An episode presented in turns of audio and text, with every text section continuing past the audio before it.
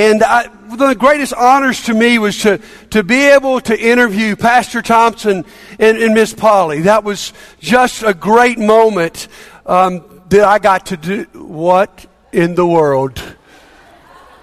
Swindle, did you do that? Bagwell did that. Okay. It's a great thing we're preaching about forgiveness today. I've been blotted out of the picture. Well, it was, thank you. It was a really great night.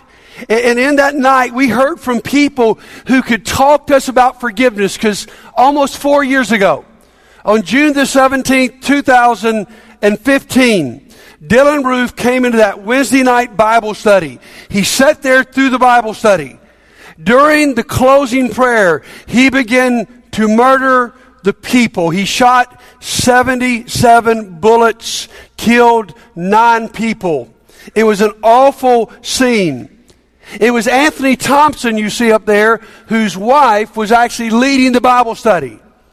It was Miss Polly that you see who was hiding under the table. He asked her if he'd shot her yet. She says no. And he says, I'm leaving you to tell the story. So who better to tell us about forgiveness? So this morning I want to make a few simple points about forgiveness. First of all, forgiveness is beautiful to behold. Why do you think almost 900 people, I, I counted 1,264, um, why do you think almost 900 people showed up at this building on Monday night? Why do you think every media outlet in Montgomery were here? Because this is not normal behavior. When people forgive someone who's done them so awfully wrong, we have to stand up and we have to say, you know, that's, that's amazing. It's actually beautiful.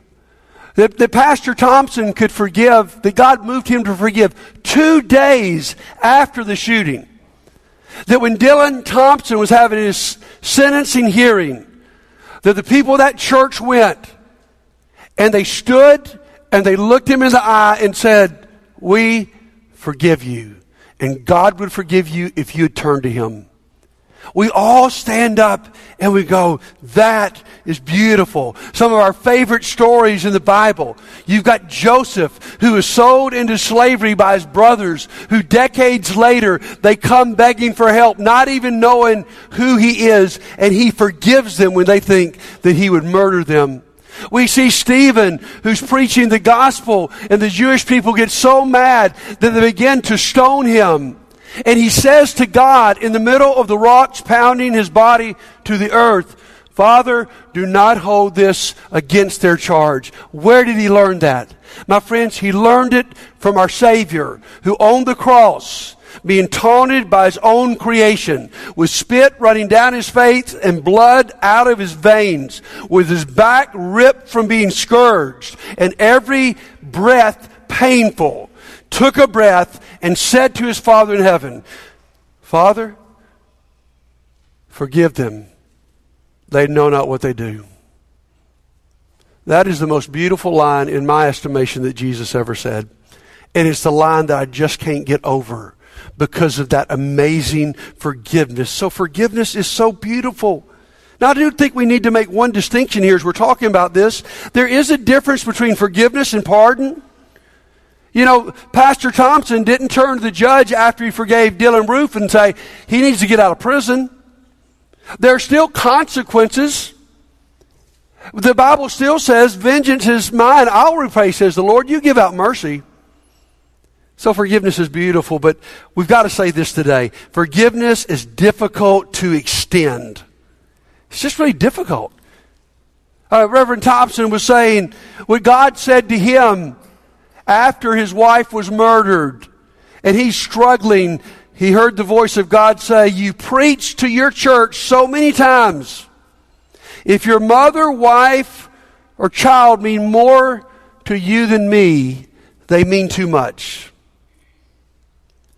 And you said to your church, If you lose them, what will you do? And now he faced that moment. And I would say that God gave him supernatural power to forgive. It would take only the act of God for someone to be to forgive that in two days. I think it's like praying for a miracle physically. You know, we pray for sick people and, and we go, God, would you heal them? And sometimes God heals them on the spot. And boy, do we get excited. But sometimes God chooses to work through medicine or whatever, and it's a slow process. I think forgiveness is the same way. There are times where someone does you so wrong, and you're, um, you're shocked that you can forgive them, and it's, it's actually supernatural. But for most of us, it's a process, it's a painful process, and it's extremely difficult. And so today we want to talk about that. Because the dilemma for me and the dilemma for you is not to talk about this or preach about this, but actually to practice it when it happens. It's so different. When your mother abused you and you face Mother's Day, when your father abandoned you, when your spouse divorced you, when your best friend rejects you, when the tech minister blots you out. Thank you. When God doesn't answer your prayer for a spouse and you're still single. When the drunk driver kills your child. It's a process, my friends. Jesus knew that we'd struggle with this, so he talked a lot about forgiveness. If you have your Bible, I'd like you to look on your phone or Bible to Matthew chapter 18. In Matthew chapter 18, he's just talking about when your brother has sinned, that you go bring them back and you forgive them. And that's hard. And Peter's quite puffed up thinking he's finally got this topic down pat. And so in verse 21, then Peter came to Jesus and asked, Lord, how many times shall I forgive my brother or sister who sins against me? And Peter says, up to seven times? He expects Jesus to applaud him. Because the Jewish rabbis of that day said, you needed to forgive someone up to three times, but no further, because they said something that sounds like us. If you've forgiven someone three times and they still not changed, they must not be genuine. And so Peter thinks, oh my goodness, I'm going to make Jesus so proud. I'm going to double what the rabbis say, and I'm going to add one. And Jesus go, wow, Peter, you've got it finally. And then listen to what Jesus said. Jesus answered, I tell you, not seven times, but 77 times. Some of your translations say seven times 70. Is Jesus saying, okay, once you get to 75, 76, uh, stop? No, no, no. He's using that seven number that's infinite. What he's saying is you put it all together, and what I am calling you is that you're going to have to have that infinite forgiveness of people. And then Jesus tells a really great parable. Therefore, the kingdom of God is like a king who wanted to settle accounts with the servants. Remember that God's represented by this king, we're the servants. As he began to, the settlement, a man who owed him 10,000 bags of gold was brought to him. Now, just stop there for a moment. That's, that's a ridiculous number. It, it, it's a number that we, we would say today, if you, it's hard to translate that into to dollars, but it's in the millions. The, the figure Jesus gives here is more than every currency in, in circulation in Judea in that day. And, and so Jesus throws out this absurd number. He said, since and so this guy, he owes all this. Obviously, since he was not able to pay, the master ordered that he and his wife and children and all that he had be sold to repay the debt. it's not going to work. At this, the servant fell on his knees before him. Be patient with me, he begged, and I will pay back everything. That's hilarious. He never could. Here's what's really, really beautiful. The servant's master took pity on him and canceled the debt and let him go. Now the story takes a Jesus twist. But when that servant went out, he found one of his fellow servants who owed him a hundred silver coins. In our day, that would be about $25. He grabbed him and he began to choke him Pay back what you owe, he demanded. Look what happens. This servant fell to his knees and begged him, Be patient with me and I'll pay it back. Have you heard those words before? They are the exact words the man who owed millions of dollars said to the master, Be patient with me. I'm going to pay you back. You think at that moment the light bulb's going to come on and he's remember his master has forgiven him for millions of dollars. It's going to be easy to forgive this man of $25. But the light bulb never comes on. But he refused. He refused. Instead, he went off and had the man thrown into prison until he could pay the debt. When the other servants saw what had happened, they were outraged, wouldn't you be? And went and told their master everything that had happened. Then the master calls this servant back. You wicked servant. I canceled all that debt of yours because you begged me to. Shouldn't you have had mercy on your fellow servant just as I had on you? In anger, his master handed him over to the jailers to be tortured until he should pay back all he owed. And then Jesus gives the punchline, the core of this story that you can't miss today. Verse 35 This is how my heavenly Father will treat each of you unless you forgive your brother and sister from the heart. Forgiveness is beautiful. Forgiveness is difficult for all of us. But here's what Jesus is saying forgiveness is essential for life. It's not going to work on this earth, it's not going to work for eternal life. I just think about all the areas where if there's not forgiveness, things don't work. Think about a community. Think about a set of nations. Why is the Middle East a place where there's never peace? Because I'll, tell you the reason, in my estimation, is because there's not a strong value of Christianity. Christianity is the only world religion that treats and talks about forgiveness this way. And so what do you do in the Middle East? They bomb you, you bomb them back. They bomb you, you bomb them back harder. It's a never ending cycle no matter how many presidents we go through and how many peace because there's not a good concept of forgiveness. And let me just be very blunt with you this morning. This is what I'm afraid of in our own country.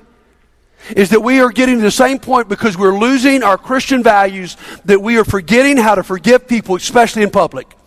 And so now, if someone has done something 30 or 40 years ago, we immediately say they're not worthy. And, then our two political parties throw the bombs back and forth. They throw the bomb over here, they throw back. The attitude is if someone hits me, I'm going to hit them back stronger.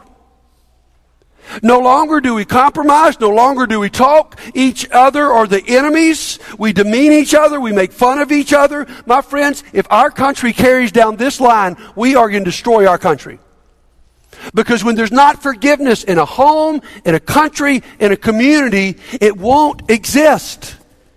You see, what Reverend Thompson said to us Monday night was Dylann Roof's goal was to start a race war. He thought if he walked into this African American church and slaughtered those people, they would become so mad that they would retaliate and in a very mixed city in Charleston, like Montgomery, that it would end up being a war. But because forgiveness was chosen and not retribution and retaliation, there was peace. Guys, you got to have this personally. Your life's not going to be very good if you carry around bitterness and unforgiveness. Well, I know it's naturally natural, but personally, what Jesus is saying is, you're not going to make it. I love what Miss Polly said that night when I was asking her how in the world she could forgive after watching that slaughter. She said, I forgave Dylann Roof for me. And guys, that's what forgiveness is about. Reverend Thompson said, I took control away from him. You see, what Dylann Roof wanted to do is he wanted to control their behavior. And when we won't forgive someone and we're bitter towards someone, it controls us. And the only way for you to get control back of your life is to forgive. The line was used that we've all used. Unforgiveness is like drinking poison and expecting the other person to die. It's you that it destroys. So you got to have it in your community, you got to have it in your own heart. And what Jesus said here, I'll remind you, is that for you to make it to eternal life, you got to forgive. I don't know how much blunter Jesus could put it than the words we just read. This is how your heavenly Father will treat each of you unless you forgive your brother and sister from the heart. My friends, what Jesus teaches is there is no forgiveness for the unforgiving. Boy, that's tough. Why would Jesus make such a big deal about this? Why would Jesus say your eternal life is sort of on the line here?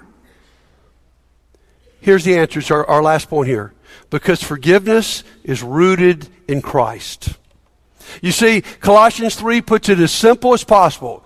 Forgive as the Lord forgave you. That's our standard.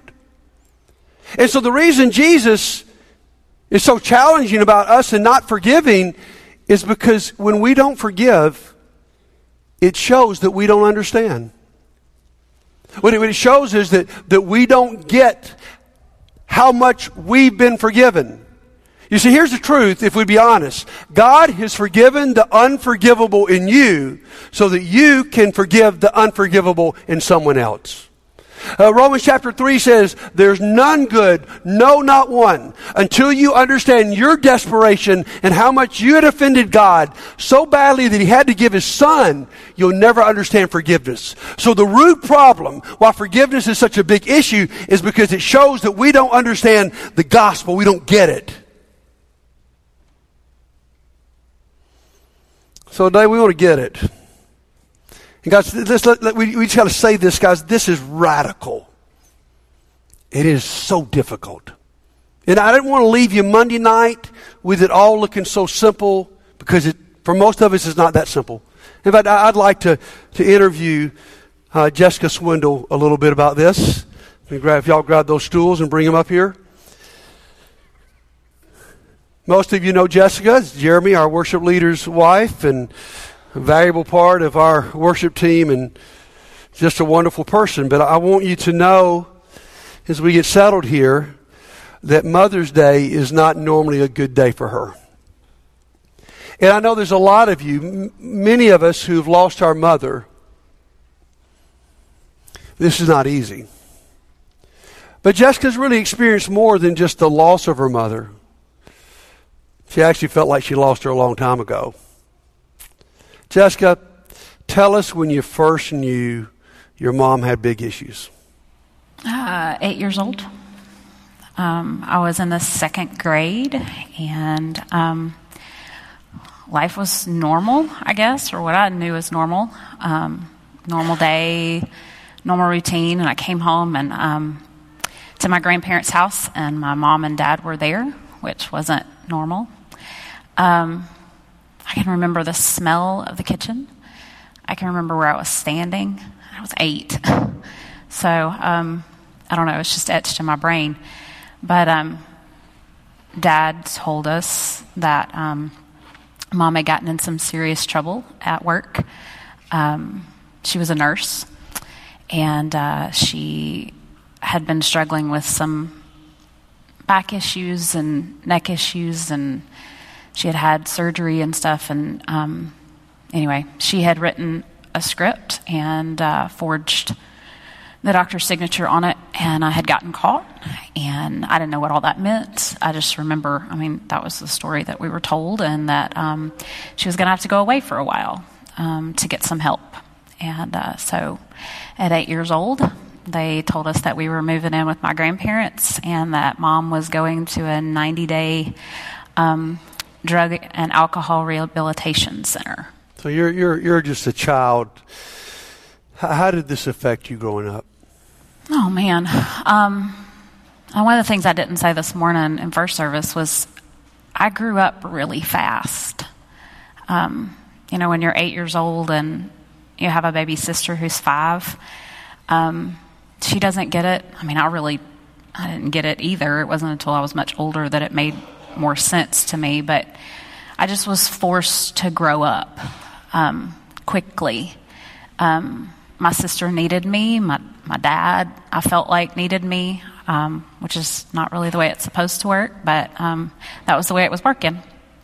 Um, there was a lot of confusion, a lot of just anger and I don't know, embarrassment, and um, I felt like you know all eyes were on me. We lived in a little tiny town um, of about two thousand people, so you can imagine what that's like. You know, everybody knows everybody, and the news is you know, my mom is a druggie, and so um, I always felt like there was this pressure on me to behave a certain way or not behave a certain way. And that, you know, I felt like I was, somebody was always waiting for me to mess up, waiting for my sister to mess up. Um, you know, things were good for a while after rehab, but, you know, it was always that, carried that stigma around with us. So you're, you're on this roller coaster ride, you know, struggling with all this pressure. When I talked to you earlier, the, what really got my attention and showed the depth of your hurt was the question you asked your mother over and over. What was that question? Uh, um, I ask her a lot of times. I think growing up, I, I mean, I actually thinking through this, remember a couple of times where there were some screaming matches going on between the two of us, and and I just constantly ask her, you know, why are we not enough? Why me, my sister, my dad, the life we built, the home that we had, why was that not enough to sustain you, to, to be enough in this life? Like, why, what were we not being able to fulfill in her life? And I yelled it. I mean, I, not the best moments of my life, but I did. And that's it's extremely understandable. So just fast forward a little bit. Your mother passes away at age 45 from a destroyed liver. You're, you're married and you've just had Dylan. He's six months old. What were your feelings and how did you react when your mother passed away suddenly there? It was an, it's an range of emotions, a layer upon layer upon layer. Um, you know, while I was really I mean, shocked. We weren't expecting this. I mean, it was wasn't a thing we were prepared for. Um, she was sober at the time and had been for a, l- a little bit, but you know, it wasn't something that we even knew she was sick to worry about. So there was a layer of shock. There was a layer, obviously, of like just complete devastation and sadness because, I mean, she's my mom. But then there was this I don't know, relief, I think, that, you know, when you've been battling something like that and, and fighting through that for a long time. I mean, eight years old, and and it was just apparently, you know, it just it had been going on longer than that. But I mean, you just there's this relief. Shameful to say that, but I mean, it was just like, okay, we can all breathe. You know, this is over with. But at the same time, you, there's this sense of anger and, and bitterness. What, what was that like? The anger was, I thought at first, was just that phase of grief that you go through. Um, you know, everybody goes through that, and I thought, well, that's just what that is. But it became different. Um, the anger was to the point that I didn't have one good thought about my mom. I couldn't tell you a good thing about her in conversation. Um, people would say, Oh, you remind me so much of your mother. And I'm like, Nah, I'm good. I don't want that. So you start this process. I think that's why I love hearing your story because it's not two days. What were some of the pivotal moments in you coming to a place where you could forgive your mom? I, you know, ultimately it was I was just tired of being angry. I was tired of, you know, having it eat me alive because that's what it was doing. Um, when you can't say anything good about a mom who loved you fiercely, there's a problem. I mean, even though she had a lot of struggles and, and a long time Yeah, battle. tell them about her personality. Oh man, she days. was fun. Um, I mean, I can say this now, but she was she was just a fun person. Um, always joking, always laughing. Um, she had a laugh that would like light up a room. Um, she was the jokester, the the life of the party. Um, you know, just always doing things for others. She never missed a ball game I was in. She never missed an event I was a part of. I mean, just just a fun lady. So you've now got where you can talk about her good. So what happened in between? You, you got tired of it. I what did. were some other steps? I got tired of it. I I was, you know, I had had a great support system through all of it. I mean, we moved um, and started ministry at the very beginning of her death. Um, Jeremy graduated from college um, uh, less than a week after she passed away. We moved um, to Kentucky and started ministry. And, um, you know, so God placed these women, these strong, beautiful women in my life that I was talking to someone afterwards and it was like, they showed me what normal was like. Um, I didn't know what that was. I didn't know what it looked like to be, you know, a mom that was always there, a mom that was, you know, not sick. And so they put these women in my life that showed me that there is normalcy, that you, you know, what I had was not, and um, that that's okay, but that there's better, um, and that I could do that, you know, that I could do, but but I had to get to a point where I let go of all of that if I wanted to be able to be the mom and the wife that I was meant to be and that I was seeing, you know, and I had, of course, I had Jeremy. I mean, one of the strongest men I know. Uh, he just held me up. what did he? He said something to you that was Oh, a yeah. really big He. I mean, we had lots of conversations, um, but one of the things that we were having, probably on Mother's Day, that was always when our conversations came up. But one of the times he said, "You know, I really, I think God saved her. I think He answered our prayers, um, not." Obviously, in the way that we wanted, because we're selfish, and I wanted her here with me, and I wanted her whole. But he was like, "Honey, she's healed she's where she needs to be. And this was the way that God was going to be able to keep her that way, um, was by taking her home. I, I want this group to get the, the same context they got first service. How old were you when you first started dating Jeremy? oh, Come on. I was 16 and, and how he. old was Jeremy? Okay, he clarified. He was 21 the first oh, okay. time. Oh, okay. Oh, I saw him get angry there. Yeah, 21 the first time we went out, 22 the second date. So, is that better? Good job, Jeremy. Good job. Okay.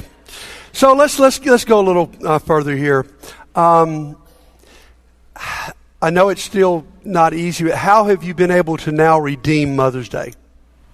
Well, I mean, one, there's not the bitterness that was there for so many years. Um, it's it's freeing um, to not have that there. Um, there, I'm able to sit here and I'm I can tell you what a wonderful woman she was, um, in spite of her sickness, because that's what it was. Um, I can tell my kids about you know what a great grandmother they would have had um, the fun that she had. We can laugh about her and the stories and, and remember her in a in a positive light. Um, but I also, you know, I came to a point where I was like, my boys deserve better. Um, they don't. They didn't deserve that. They they don't. Mother's Day shouldn't be about what I lost. It should be about what they have. Um, it should be about what I had, the good parts, not Yeah. the bad. And even though I had a lot of bad growing up, it made me who I was, and I needed to be able to celebrate that and let my boys celebrate me. Amen. So, So w- one more question, because we're we'll tie this back into what we're talking about today, and, and also into what we're about to um, remember in communion. How did the forgiveness of Christ motivate you to be able to do this? you read in scriptures a lot about, you know, how God tells us to forgive others and how um, He forgave us. And, you know, I kept going back to God forgave me, um, He redeemed me, He redeemed her, He saved her. I have to know that. I have to, you know, deep down, I have to know that to be okay, that she's okay. Yes. Um, and I- it's like I got when you were saying that about um, Reverend Anthony saying, you know, he forgave because it was for me. Yeah. And that's what it, it was for me. I had to do that, and and it says in Scripture that I needed to do that. Yes. And if I was going to be the wife, the mother, the minister that I am called to be, I needed to be able to let that go and follow the Scriptures and do as my God had asked me to do. So we come to a really perfect time to take communion because as we go to these tables, we're reminded of the body and blood of Jesus. If you're our guest, we invite you to participate. Uh, this is our time to go, wow, God is this forgiving. And so I want to challenge you today because this is going to help you throughout your life is to go to the tables today, partake of communion, and just not go on a guilt trip, but remember how gracious and forgiving God's been for you. And also be thankful that you're in second service, not first service, because in first service I prayed the prayer for the bread. Then I offered the invitation in between that and the cup, and it was quite confusing. And if you want some Church of Christ people to be upset with you, fool with communion, okay? so I had to remind them that they had to forgive me, okay? It was pretty crazy. So today, we get to do it all together. Good. Y'all give Jessica a hand for being so wonderful. Thank you.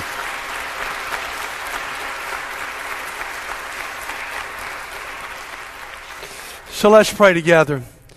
Father, we love stories of forgiveness. We love what we just heard. And yet, God, we would acknowledge that it's so difficult. And I thank you for Jessica's story that probably more matches some of our stories. And, and that's okay. But Lord, we have to acknowledge this morning that we would have no clue how to forgive, would probably not even be motivated to forgive. The world would say you should never forgive that. But we can do it because you have forgiven us. And as we go to these tables today, we're not going there to feel guilty. We're going there to celebrate what the body and the blood of Jesus mean. That because Jesus took all of our sins upon himself, that we are released, that we are free, that we are forgiven. So bless this time together. We pray in Jesus' name. Amen. Please be seated. You just sung about God's amazing, reckless love. Now we get a chance to respond to that love. I, I want to close with this quotation from Anthony Thompson Monday night. If, if this is how you begin this journey, begin by asking God to forgive you, and then ask Him to help you forgive others. You, you, see, there's no way that you'll have the power to do this until you first accept your own forgiveness.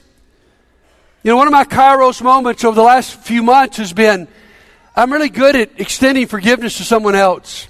I was talking to a young man not too long ago, struggling with lots of issues. And, you know, I, as a man, you've asked God a thousand times to forgive you.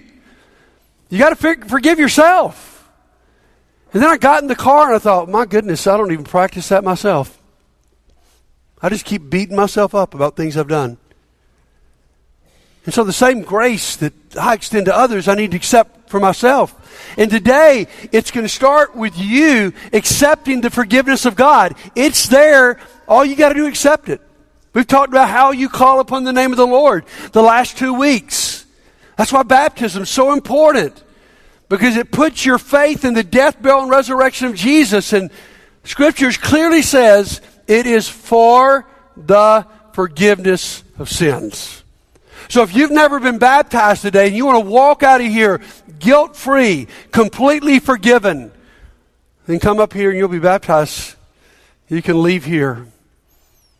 And then the second part of this is after we've been forgiven now, we got to ask God's help to forgive others. This is not natural. So now, out of our forgiveness, now God empowers us, just like Jessica, to, to be able to say, you know, I'm going to work through this. I know this is not God's will for me. I know this is ruining me. I want to get there, and you can get there. But you're going to need God's help. And so we sing in just a moment. I want to give you two different ways to respond to this invitation. Number one, if you've never been baptized, meet me up here, we'll do it. Number two, if you're struggling with forgiveness of, of someone in your life, we still got the crosses that were left up from Monday night. What we did at the end of our worship Monday night is said, you take this little piece of paper and write down the name of the person that you're struggling to forgive. And go to the place of forgiveness. Go to the cross and clip it on that cross. In, in both of these corners, below the crosses, we have cards and pens and clips. You don't have to say anything to me, you don't say anything out loud, but the way you forgive is to go to the cross. The way you're saved is to go to the cross in baptism. And so today you have both of those options. And that's the foundation you build off.